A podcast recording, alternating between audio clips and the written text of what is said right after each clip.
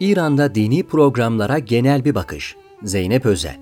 Bir Kemal Tebrizi filmi olan 2004 yapımı Kertenkele, İran sinemasının kült yapımlarındandır. İnansız bir soyguncu olan Kertenkele lakaplı Rıza, hapishanede kaza geçirip hastaneye kaldırılınca bir hocayla tanışır. Din adamlarına olan ön yargısına rağmen bu hocanın anlayışlı hali ve sözleriyle kalbine dokunduğunu hisseder. Rıza hocanın sarığı ve kıyafetleriyle hastaneden kaçarken kendini bir cami imamı olarak minberde bulur. Kertenkele Rıza, hocadan duyduğu insanların sayısı adedince Allah'a giden yol vardır sözünü ve daha önce televizyonda izlediği bir hocanın postmodern bir vaazından aklında kalan Pulp Fiction filmindeki bazı diyalogları anarak ehli kitap kardeşlerimiz Tarantino'nun da dediği gibi Allah nerede olmamı isterse orada olmalıyım gibi replikleri de bohçasından çıkartıp Allah sevgisi, adalet, merhamet, yardımlaşma ifadeleriyle zenginleştirerek vaza başlar ve cemaati kalbinden yakalar. Öyle ki oraların en zorba adamı bile Rıza'nın sözlerinden etkilenip tövbe eder. Kısa sürede bu kucaklayıcı dille o kadar meşhur olur ki bir gün nasihat etmek üzere kaçtığı hapishaneye vaiz olarak davet edilir.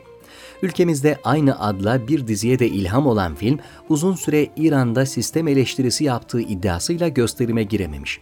Yayınlandıktan sonra ise oldukça ses getirmişti. Kertenkele, güncel bir din dili yakalarken kalplere dokunabilmenin önemini başarılı bir şekilde ele alabilen bir film. Peki bu kucaklayıcı dili ve sinemanın insanlar üzerindeki etkisini bir İslam Cumhuriyeti olan İran devleti dini programlarında yakalayabilmiş midir? Pehlevi dönemi radyo ve televizyonlarında dini yayınlar. Şah döneminde İran'ın yüzü batıya dönüktü. Bir başka nihayet sayısında değinme fırsatı bulduğumuz 8 Ocak 1936'da Keşfi Hicab Kanunu'yla başörtüsünün yasaklanması da bu tercihin bir sonucuydu. O dönemlerde seküler hayatı özendirecek radyo programlarına ağırlık verilirken Muharrem ve Ramazan aylarında yoğunluğu artan dini programlar da vardı. Hatta Şah bu yayınları komünizme karşı bir set olarak görüyordu. İran petrolünü millileştirme politikasıyla halkın desteğini alan Musaddık'ın CIA eli değmiş bir darbeyle başbakanlıktan alınıp sürgüne gönderildiği 1953 darbesi sonrasında tüm yayınlardan sorumlu olarak atanan İsfendiyar Bozorg Mihir, radyodan sabah ezanı yayınını kaldırmış ancak halkın tepkisi ve bir süre sonra gelen Ramazan ayı vesilesiyle tekrar sabah ezanı yayını yapılmıştı. İran'da ilk televizyon yayını Pepsi Cola şirketinin sahibi Habibullah Sabit Pasal'ın girişimleriyle 1958 Eylül'ünde başladı. 18.00-22.00 saatleri arasındaki yayınlar, çocuk saati, spor ve psikoloji programları, çoğunluğu yabancı olan filmler ve İngilizce derslerinden ibaretti. Avrupa ve Amerikalı danışmanların yönlendirmesiyle batılı hayat tarzını özendiren reklamlar yeni sistemin ekran yüzüydü milliyetçi unsurlarda unutulmamış, Şehname'den bazı bölümler televizyona uyarlanmıştı. Zamanla sosyal, kültürel programların sayısı artmış, dini günlere özel bir akış belirlenmişti. O dönemde pek çok film ve belgesel çekilebilmiş, Kanal 1 ve Kanal 2 adlı iki kanallı bir döneme girilmişti. 1979 devrimi sonrası. 1979 İran İslam devrimi sonrasında yayın politikaları da değişmiş, başta devrimle ilgili yayınlara önem verilmişti. Ekranlarda sık sık mahkeme görüntüleri, devrim marşları ve şah döneminden sanıkların itiraflarının yer aldığı programlar gündemdeydi. Dönemin en popüler siyasetçilerinden biri olan Sadık Kutbizade, önce bu yayınların yapıldığı devlet televizyon ve radyosunun başına geçmiş, ardından da Dışişleri Bakanlığı'na getirilmişti. İlk başta Hümeyni'ye verdiği destekle bilinen Kutbizade bir süre sonra işlerin çığırından çıktığını fark ederek yaptığı açıklamada biz bunlar için devrim yapmadık demiş ve bu demeçle başlayan sürecin sonunda Eylül 1982'de Hümeyni'ye suikast planladığı iddiası ve devrim karşıtlığı suçlamasıyla idam edilmişti. Aynı yıllarda İran Milli Televizyonu'nu yeni bir gündem beklemekteydi.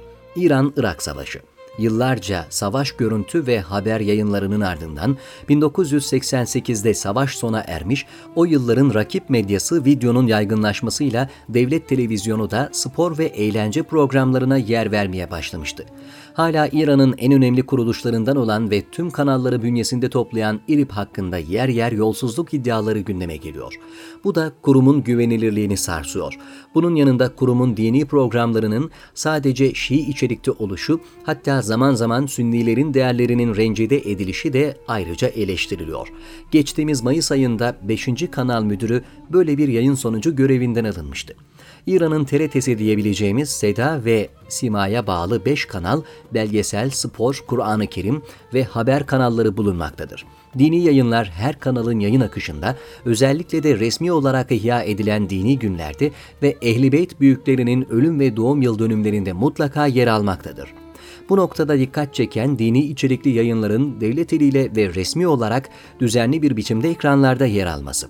Mesela dini sohbetler, dini içerikli belgeseller ve filmler, Muharrem ve Safer ayı boyunca İmam Hüseyin için düzenlenen anma törenleri, İmam Hüseyin için mersiyelerin okunduğu roze meclisleri, aşure gecesindeki Şam-ı Gariban gecesi ekranlarda mutlaka yer alır. Kerbela hadisesi sebebiyle Muharrem ayının ilk 10 günü spor ve eğlence programlarına yer verilmez.